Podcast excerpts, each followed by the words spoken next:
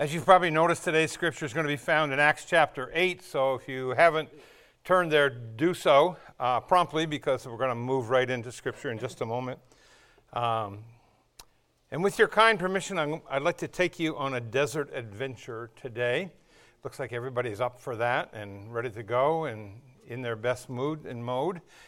To get started, I'm going to ask you to open your Bible or your Bible app to the eighth chapter then of the book of Acts, and we're going to read starting at verse 25, uh, several verses.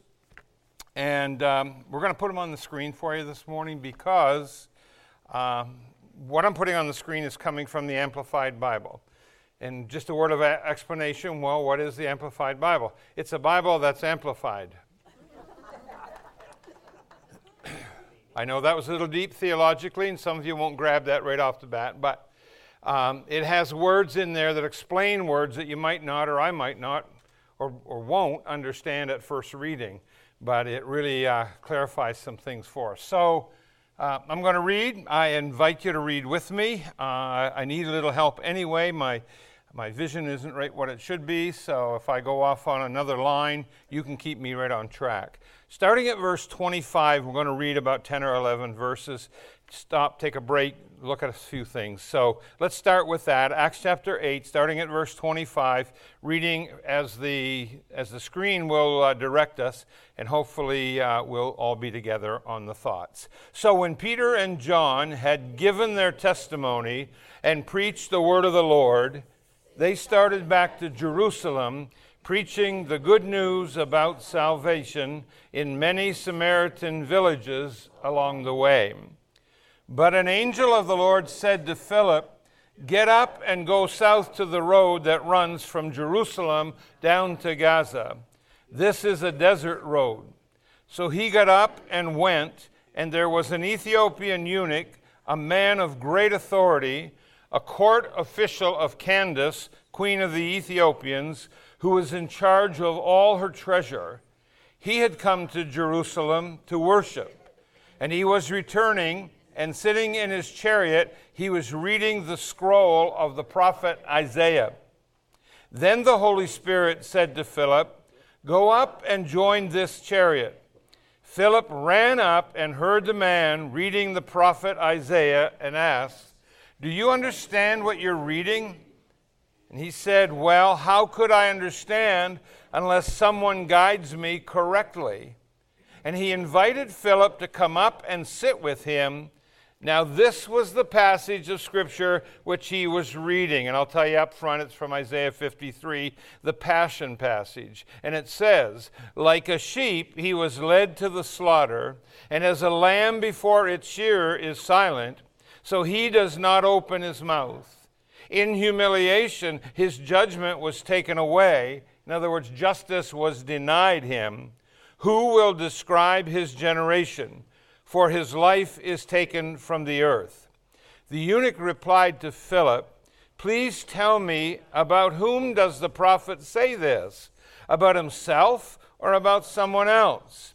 Then Philip spoke, and beginning with this scripture, he preached explaining that he is the promised Messiah and the source of. Just going to stop there. There's so many things already in those 11 verses that I could go about six directions, but I'll try to only go four or five. I want to extract and expand this morning on what I call four explosive questions, and these are explosive. Could we pause for prayer? Heavenly Father, thank you. Thank you, first off, for allowing us to be together today to read and enjoy and understand and learn together your precious word. Thank you that you've promised that where we gather together in the name of Jesus and with the right motive, that you're there in the midst. And so we thank you and we invite your Holy Spirit now to do his work in every heart Bring conviction, bring conversion, bring convincing, whatever it needs for my heart and for every other heart and soul in this place. That all glory will go to Jesus. For we pray in his name. Amen.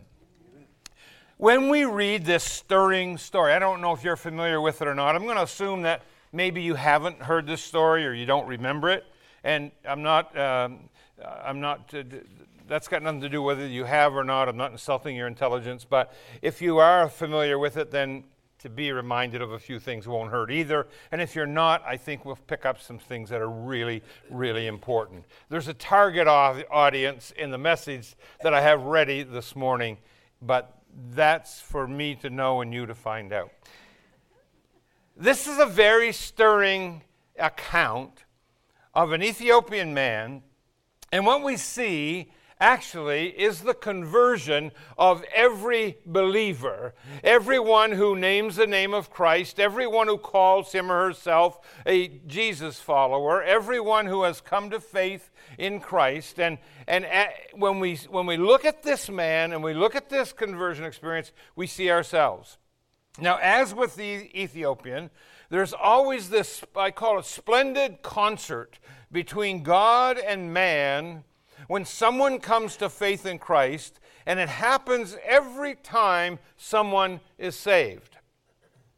As we look at the salvation of the Ethiopian eunuch, I want you to notice uh, some universal elements that are present every time anyone comes to faith in Christ. First thing that's very obvious is there's always a human instrument to reach the lost. And even as Pastor Todd was saying, even just through giving and through uh, helping with the mission that uh, is coming up and all the rest of it, that's an opportunity to have a part in reaching out to the lost and, and to bring the gospel to those that have never heard. So, no matter who you are, no matter where you were saved, when you accepted Christ, no matter what the conditions were, doesn't matter how you came to faith in Christ, everybody has the story I can say this of a certainty there was someone, or perhaps many someones, that God used to help bring you along to faith.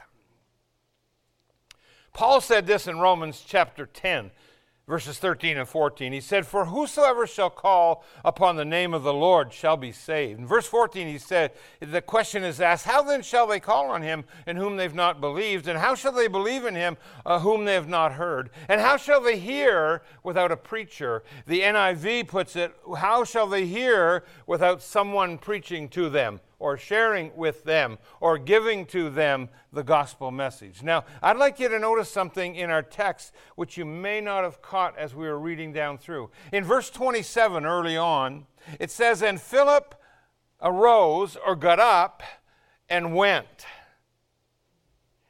I love, there are a few examples of this in Scripture where God gives a command to somebody and immediately they obey.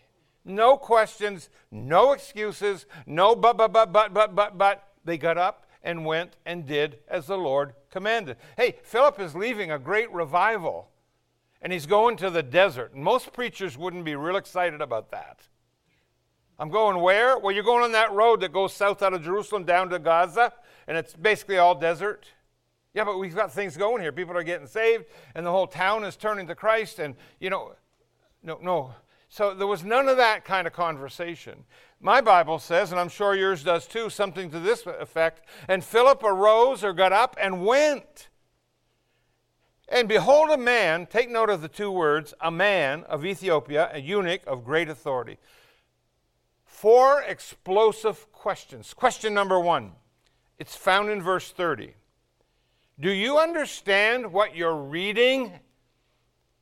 Philip asked the eunuch. Verse 34 the eunuch answered Philip and said, This is question number three. Please tell me about whom does the prophet say? Or question number two, he says, How can I understand unless someone guides me correctly? I, I like the way that the eunuch actually put Philip in proper progression here and didn't let anything happen in between. Do you understand what you're reading? Well, how could I understand unless somebody shows me or guides me or leads me in a correct manner? And then, verse 34, the eunuch answered Philip and said, Please tell me, about whom does the prophet say these things? Is it about himself or about someone else? That's question number three. Now, there's a progression. I'm hurrying on because I want you to see the progression in those verses before we leave them. God uses a man to tell another man about the world's most important man, who was also God, the Lord Jesus Christ. Folks, God uses people to tell other people about Jesus.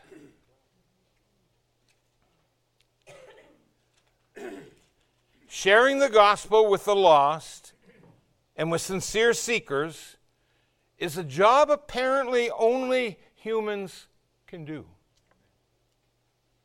As far as I can tell, and I've researched it fairly extensively, angels are not directly involved in the task of proclaiming the gospel. say, yeah, I got saved one day, an angel spoke to me, and boom, I accepted Christ.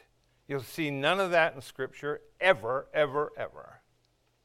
Angels have no part whatsoever in the task of proclaiming the gospel of Jesus Christ.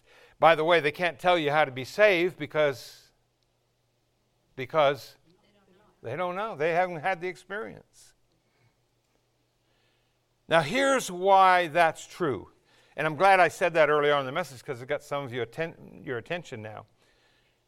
Because God has ordained that people tell people about Jesus.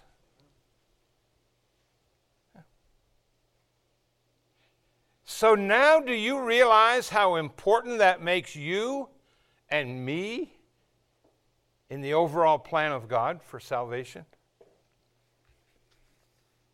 So here's something even angels are not tasked to do. God has appointed you, my Christian friend, and me to proclaim his salvation message. What a privilege to be able to do what even the angels can't and don't do. So, the first element of conversion is a messenger, it's a person sharing Jesus Christ. And also, whenever someone is saved, it's always in response to God preparing his or her heart. Nobody comes to Christ in a vacuum, even with the instrumentality of a messenger. Without the work of the Holy Spirit to prepare the heart of the listener, the gospel would only fall on deaf ears. It might be heard, it might be listened to, but it won't be heeded and acted upon until the Holy Spirit prepares that heart. Look with me now in this story at how God prepared a heart. First off, I can't get away from this. God opened the way for Philip to come to the Ethiopian eunuch. Verse uh, 26 says, And the angel of the Lord said, Philip, arise, go toward the south, uh, under the way that runs down from uh, Jerusalem unto Gaza, and that's, that's, you know, that's the desert. God arranged for Philip to meet this man out in the desert. Can I just say that again? I don't want to just be redundant here, but, but I want you to really hear this. God arranged for Philip to meet this man out in the desert. I, am going to call it the most unlikely place that you could imagine for this scenario to play out. When you look at this, you see clearly that God is orchestrating this whole thing. God is present here. Now, you look at your situation and and, and the things surrounding your salvation experience, and maybe God didn't drop a holy hitchhiker on you out in the desert. But if you think back, you'll be able to look at many people that God providentially, maybe you haven't thought of this before, uh, brought in and out of your life to get you to a place to understand first and to believe second the gospel. It may have started with some person that you know that lives a holy, loving life, a Christian friend or a relative who showed you how knowing God makes a difference in your life because it made such a difference in their lives that it made an indelible impression upon you. Later, it may have been somebody in your social setting, at work, in your education, wherever. Or it may have been someone who invited you to church and you acquiesced and said, if I don't go, I'll never get them off my back, so I'll go. And here you are. Maybe someone else gave you a book, or maybe offered you a Bible, or started talking to you just generally about the things of God. God's secret agents planted in His providence to lead you to the truth of the gospel.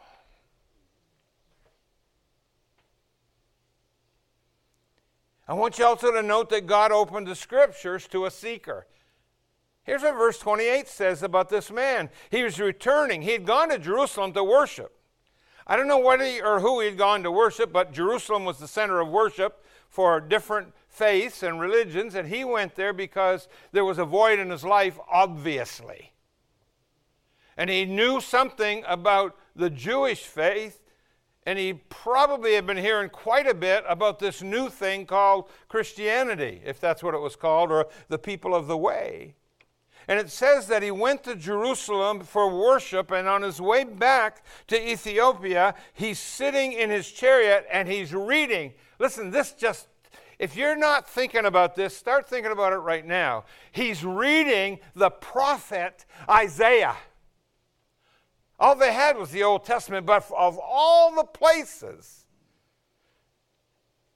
that could have opened up to him, he's reading from Isaiah the prophet. Now, it, it must strike you as, I mean, doesn't it strike you as a bit coincidental that this man just happens to have a copy of the scriptures open to the most prominent and clear prophecy about Jesus Christ in all the Old Testament?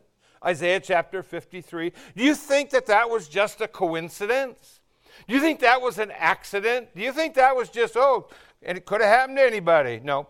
God, in His providence, had been preparing the eunuch for when his secret agent, Philip, would show. He didn't know Philip from anybody. He didn't know who this stranger was, this, this sojourner out in the desert. All Philip did was be available to God. Listen to very carefully to this, and God did the rest. You see, nobody's ever really saved, just saved out of the blue. Tell me about your salvation. I, I don't really know. Just I know I went to bed one night, next morning I got up, and boom, I knew I was saved. Doesn't happen that way. say, well, I wish it did. No, no, I don't. Because think of all the blessing you'd miss. People come to Christ when God uses His Word to open their hearts and produce questions in their minds. You may have some this morning about God, about salvation, about eternity, and about who knows what. And something else I want to show you is that whenever someone is saved by the grace of God, not by the act of a man trying to do something, there is a proclamation of the Word of God. I mean, the Bible's very clear that there can be no real conversion without a declaration of God's Word. It, that's the fallacy of, oh, I'll just, uh, I can't say much to people and I'm kind of, you know, but, uh, but, um, but uh, I'll just, I'll witness with my life. But, but I'll keep quiet, I'll keep my mouth shut. A person comes to Christ by trusting in some very concrete ideas that can only be communicated through words, not just through our lives. I'm not putting down a good life, I'm not putting down a good testimony and a good witness, but I'm saying a person comes to Christ through concrete ideas, and those ideas need to be communicated how? Through words. Our lives can and must and should bear witness to the power of the message, but ultimately, no one is saved apart from the declaration of the gospel from the Word of God. Um, I could enlarge on that, but it wouldn't help any because it can't be any clearer. Paul said this in Romans 10 17. He said, So then faith cometh by hearing, and hearing by the Word of God. Period. Of course, all the Word of God has authority, but specifically, it's the message of the gospel that's referred to here, which Paul tells us uh, in, in 1 Corinthians 15 that that's the good news. What's the good news? The death, burial, and resurrection of Jesus, the Son of God, for our sins. What's the good news? The death, burial, and resurrection of Jesus, the Son of God, for our sins. What's the good news, friend? You say, Well, I don't know what to say to people. Just tell them you got good news. And they'll say, What's the good news? The death, burial, and resurrection of Jesus, the Son of God. What? For our sins. You don't have to pay for your sins. You come to Him, He's already paid for them, past, present, and future. Paul said in Romans 1:16, I'm not ashamed of the gospel of Christ, for it's the power of God unto salvation to everyone who believes, to the Jew first and also to the Greek or the Gentile, which you and I are. Christian friend, if you have a burden to reach your friends, do you have a burden to reach your family members, your loved ones, people that live around you, people that you do business with? and you have a burden to bring the gospel to get to them, well, it does begin with a, with a good, godly testimony, and it does begin with a loving spirit, and it does begin showing that you have this burden for them. But ultimately, they must hear somewhere, somehow, from someone a presentation of the gospel in order to come to faith, whether it be by you opening your Bible and telling them the gospel story, or by giving them, I don't know, literature or videos or whatever is out there in the proper way today with the gospel message, or maybe bringing them to a church service and letting them hear the gospel being declared here publicly, which we do, and we do it unapologetically at Faith Community. Amen. So, again, can you see that God is in this whole picture? You got the Ethiopian eunuch, and, and, he's in the chariot, and they've got this great entourage, and you got the preacher Philip there running to catch up to them, and you think, wow, that's quite a scene. Wait, you're leaving somebody out. somebody that was there before any of them. You see God in this picture all the way through. God uses human messengers to deliver the message, but He works all the time in the background and he uses his powerful word to convert the one who is lost and seeking. Now, let me remind us, too, that no one is ever saved who has not believed in Jesus Christ. Why? Because there is no salvation under any other. Acts 4:12. So no one is ever saved, no one is ever in the family of God if they've not believed on Jesus Christ. At this point, I want us to go back to that scripture, Acts chapter 8, and we'll pick it up just where we left it at the start of verse 36, and we're going to read down to 40. As they continued along the road, they came to some water, and the eunuch exclaimed, Look, water, what forbids me from being baptized? Philip said to him, Go ahead and read with me if you like. If you believe with all your heart, you may. And he replied, I do believe that Jesus Christ is the Son of God. And he ordered that the chariot be stopped, and both Philip and the eunuch went down into the water, and Philip baptized him. When they came up out of the water, the Spirit of the Lord suddenly took Philip and carried him away to a different place. And the eunuch no longer saw him, but he went on his way rejoicing. But Philip found himself at Azotus, and as he passed through, he preached the good news of salvation to all the cities until he came to Caesarea Maritima. Hmm.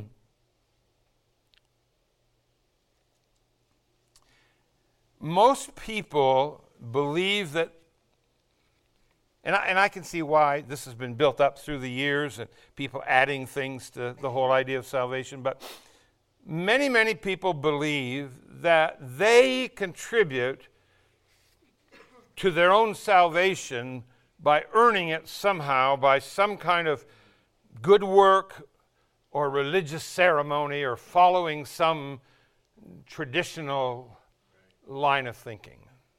Hmm. So it was with the Ethiopian man.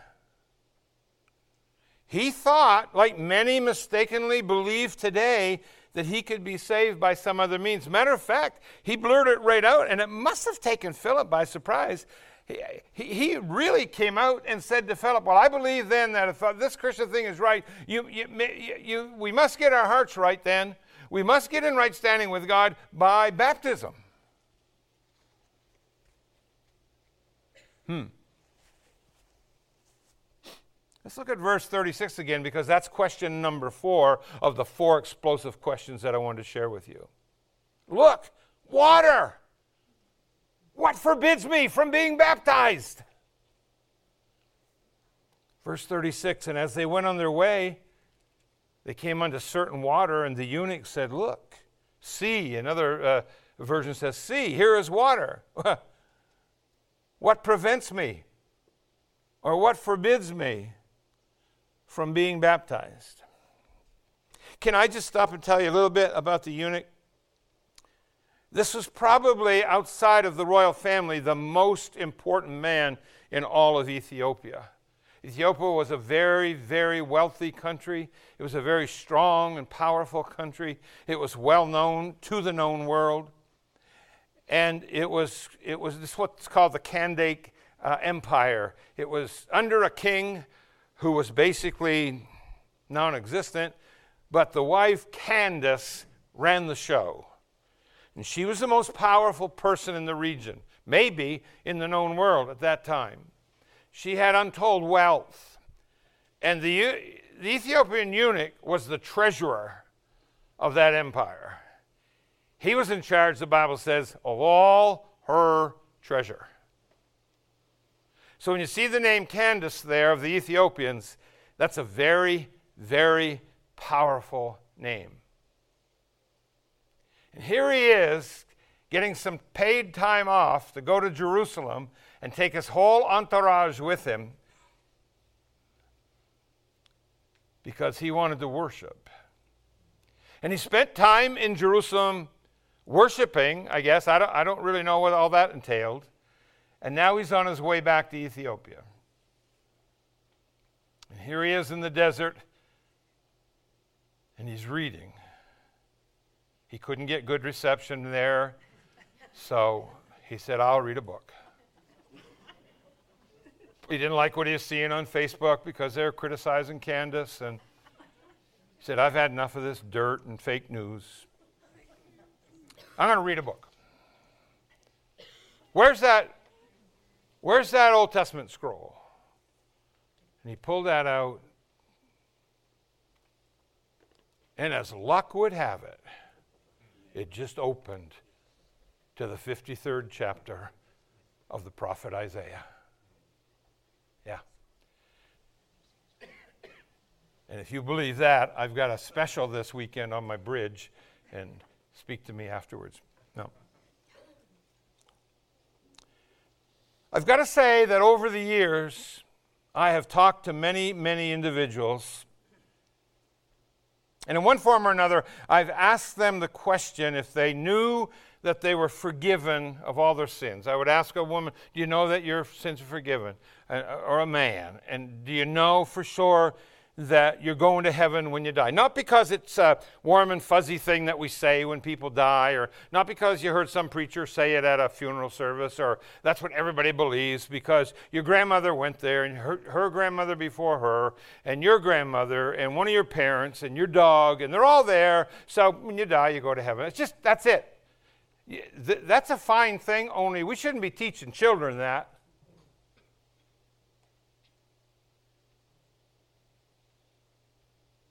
Hello? You still here? Yep. Okay. We shouldn't be teaching children that. We should be teaching children the truth. That man, that woman, I mean, we don't have to be harsh about it, but the fact is the only way you can go to heaven is to be in the family of God. And how does that happen? Through accepting Jesus Christ as your personal Savior. There is no other way. Nothing added, nothing taken away, just that. That's the gospel. And I've often gotten this answer Oh, yeah, sure, Bob. Uh, um, I was baptized about 10 years ago. And immediately I know that that man or woman they're equating baptism with salvation. And I want to say, well, I was baptized 61 years ago, but that did not make me a Christian. I could have slept in the garage last night, that wouldn't make me an automobile.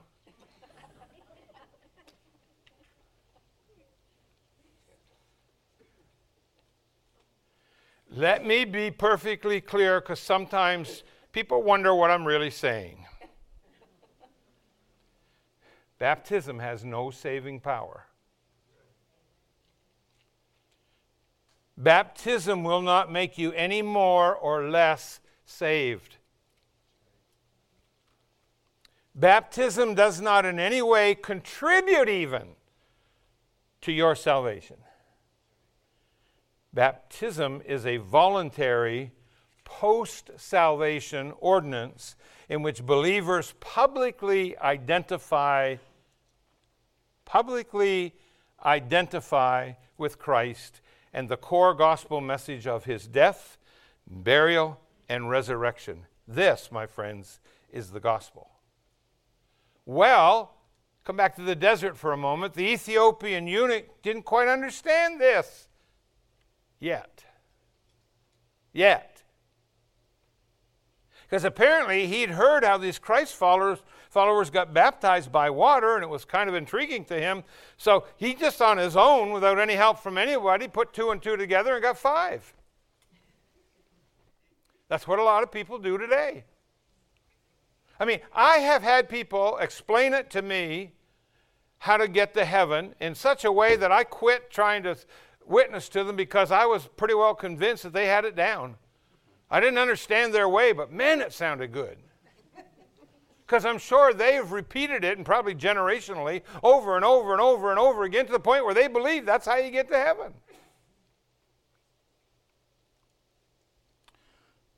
This eunuch assumed that baptism was how you became a Christian because in verse 36 he said this Hey, there's some water.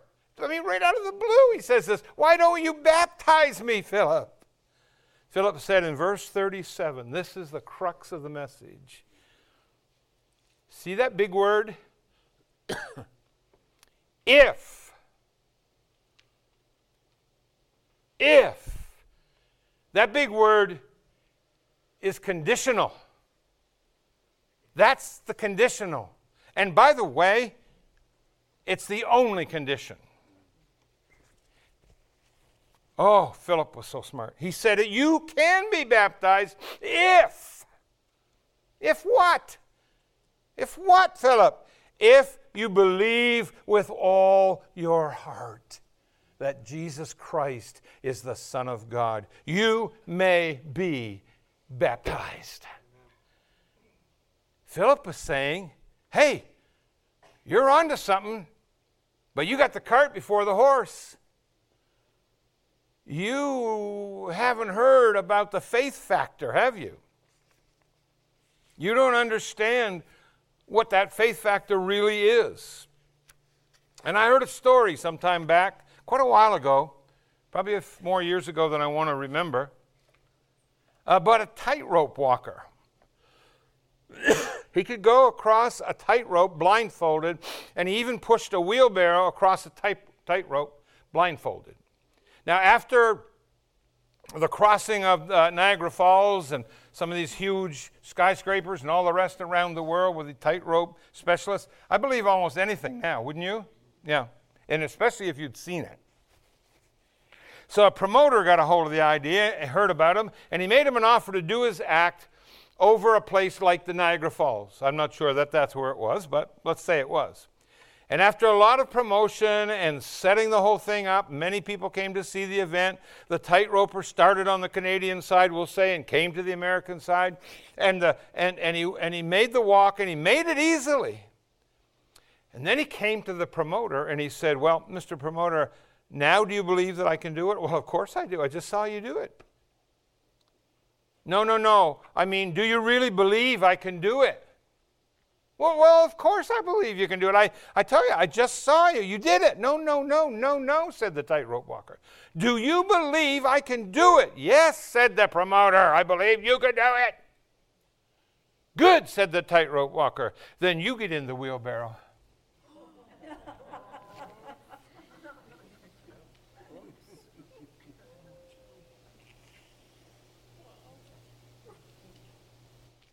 yep. The Ethiopian had it all right, except he had it backwards. He'd forgotten something that's rather important. He'd forgotten the faith factor. Just like the promoter. Oh, yeah, yep. I know you can do it now. I've seen you do it. Do you really think I can do it? Oh, I know you can. No, no, I mean, do you really believe I can do it? Oh, absolutely. Good. Then you get in the wheelbarrow. You cannot be baptized to be saved. You must believe in Christ. And then you can and should be baptized as a testimony of your faith in Christ's death, burial, and resurrection. I wonder how many times I'm going to say those words Christ's death, burial, and resurrection. Why? Because that's the gospel. Suddenly, this was a pretty smart man anyway, wasn't he? He was the secretary of the treasury for Candace, queen of the Ethiopians. He didn't get there by flunking out, and he finally gets it. Because he blurts out, Well, I do believe that Jesus Christ is the Son of God. And after write this in if you're making notes or make a little note in your Bible. After he believed in Christ and was saved, he could be baptized. And he was baptized. He could be baptized. And he was baptized. He could be baptized and should have been. And he was baptized. Verse 38 He commanded the chariot, Stand still. Can you imagine the people in that entourage who really didn't know what was going on? And they see the boss man getting down out of the chariot. And he and Philip are walking down the bank towards this watering hole and they both walk into the water, the Bible says. Both Philip and the eunuch, and Philip baptized him. It's got to be one of the most beautiful baptisms in the world, right in the middle of the desert. Right in the middle of the desert. Hello. Now, note the result of this. Re- I haven't heard of too many baptisms in the middle of a desert. The result of this remarkable encounter is at the end of verse 39. We're going to put on the screen so we can all read it together because this is what it's all about. And when that was all over, verse 39 ends this way, and read with me. And he went on his way doing what? Rejoicing. He went on his way what? Rejoicing. He went on his way rejoicing. Why wouldn't he?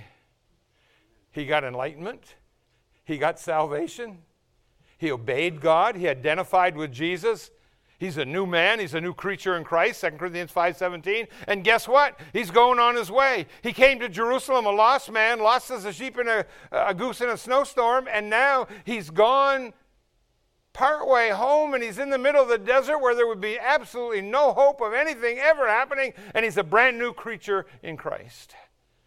So he went on his way. How? Rejoicing. I would say so. He found forgiveness in Christ. It brought joy to his heart.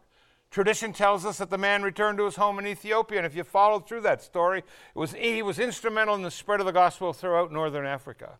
It all started when God orchestrated, first off, a willing I call him holy hitchhiker to meet Ethiopian whose heart God had all, already prepared in the desert so he could hear the gospel and believe in Jesus Christ for salvation and follow the Lord in baptism. What does God want you? What is God calling you, my friend, to do this very day with this clear, crystal clear teaching of His Word? What does He want you to do? Well, those of you that are Jesus followers have a couple things, and I'd like for you to listen on purpose. First, I invite you to worship the Lord this morning. Continue the spirit of worship and joy and gladness and gratefulness as you reminisce about God's working in your heart to bring you to faith through His Word and the people that He used as witness, bearers of the good news, messengers, His special agents. And secondly, Christian, let me ask you are you willing to make yourself available? Somewhere along the way, Philip said, Wherever, whatever, Lord. and the Spirit picked him up and took him to the desert. I don't think that's what he meant, but that's where he went. Are you willing to be used as an instrument of God to bring the gospel to others? If you don't share the gospel, the angels aren't going to do it. It's not their job. God called us to be the witnesses for our Savior. And if you're like the Ethiopian in our story, someone to whom God and the Bible and forgiveness of sins in heaven and all that eternity is frankly has been a bit confusing, let me just encourage you to keep coming, keep moving forward in your pursuit. Start going maybe to a small group environment or a setting where you can learn more of God's Word. Ask your questions, have them answered. Keep reading your Bible. Ask God to make it clear to you. We don't force people here. I, I, I got to, just on the light side, I got, I got, to share this story with you. A little girl sat with her parents during a, a, baptismal service in a church one Sunday evening, and it was a whole new experience for her. She'd never seen it. And after the, the baptism, or one of the people got baptized, she exclaimed in surprise, Why did he push that guy in the water? Why, Dad? Why? And her mom was trying to explain it and keep her quiet, and so she said, I'll tell you later, we'll tell you, I'll explain it. So they got home, and the parents tried to provide an answer that a child's mind could comprehend. And they talked about sin. And they talked to, told the little one that when people decide they're going to live for Jesus and do good and obey, they want everybody to know. Then they explained that the water just was like a symbol of Jesus cleaning people from sin. And when they come out clean, they're going to try to be good. The little girl heard all this and immediately she responded, So why didn't the pastor just spank the man?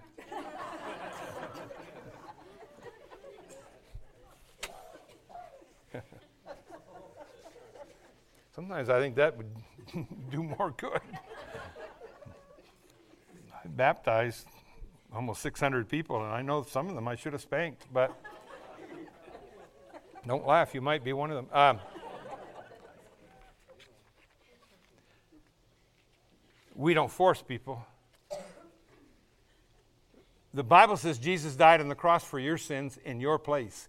He did that to save you and to give you eternal life and set you free. That's all you need to know. Just now put your life in God's hands. That's all you need to do. John 3:16 Jesus made this wonderful promise. For God so loved the world he gave his only begotten son that whosoever believes in him should not perish but have present tense everlasting life. Already have it if you've believed in him. So my dear adult friend, I urge you to come, to believe, to submit to his call, to decide. And don't just analyze or judge my sermon this morning, act on it. Act today. Because I want to ask you this question What forbids or hinders? I've heard all the background excuses, all of them. What forbids or hinders you from being baptized scripturally according to the scripture? In a moment or two, I'm going to call the worship team to come and join me, and they're going to get in place. But just before they do, I want to speak to you in a very personal, loving manner. Can I do that? And I say personal, loving because I want it to be personal directly into your heart, and I want you to know I love you very, very much. We don't force people into being baptized. And no, we don't spank people. so rest at ease. but we need to seriously look at how important, as an act of identification and obedience, this ordinance really is. Last week, we all partook of the second ordinance, which Jesus established. That's communion or the Lord's Supper, right? But of the two ordinances taught in Scripture, water baptism is always first. Always first. You know, over the past two decades, a lot of folks have been baptized under the faith community ministry, and I mean a lot. I remember those beautiful outdoor campground baptisms.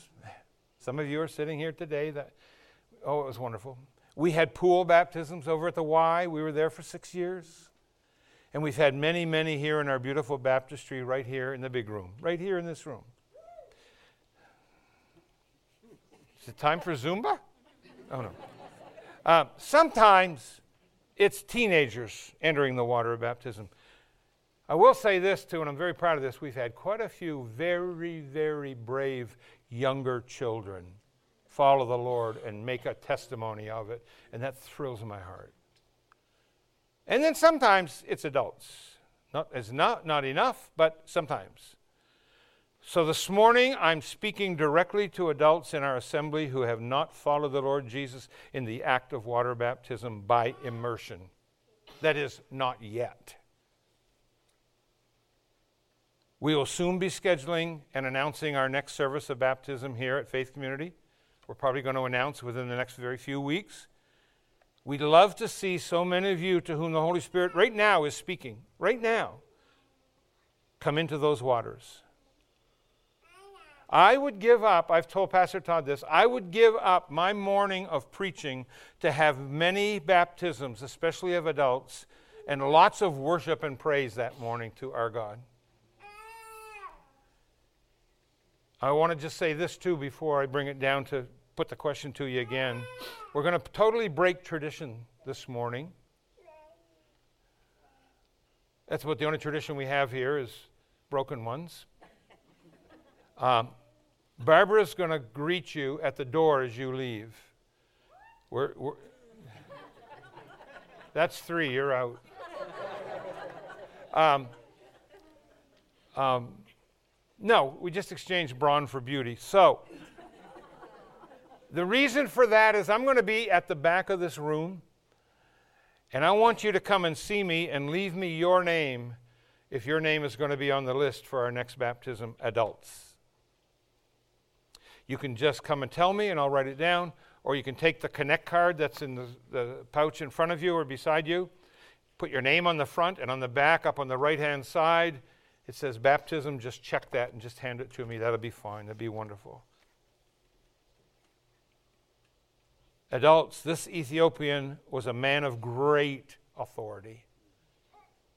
He was a grown adult man. Four explosive questions. Do you understand what you're reading? Do you understand what you're hearing this morning? How can I, unless someone guides me correctly? I believe that's been done. Please tell me of whom was the prophet speaking? Of himself or of someone else? Very clearly, it's someone else, and his name is Jesus Christ. So look, see, water. What hinders me? What hinders you from being baptized? I'm going to ask the worship team to grace the platform now, and we're going to have a word of prayer, then we're going to continue in worship of the Lord. Wow, what a great spirit in this place today. Thank you for listening. I love you, and I'm appreciating everything that's going to happen even in the next while. And I'm especially excited about all those that are going to come see me at the end of this service. Let's join our hearts in prayer. Heavenly Father, thank you for your word. It's so true, it's so clear. We know it's your pure word. We know that you want this word to be obeyed. We don't, you didn't give us the commands as suggestions. You commanded that we follow this and that we show to others that we belong to you and that we love you and that we're part of your family. Lord, thank you for the joy and the privilege of being part of the family of God. So bless those who make this important decision today and act upon it, for we pray in Jesus' name. Amen.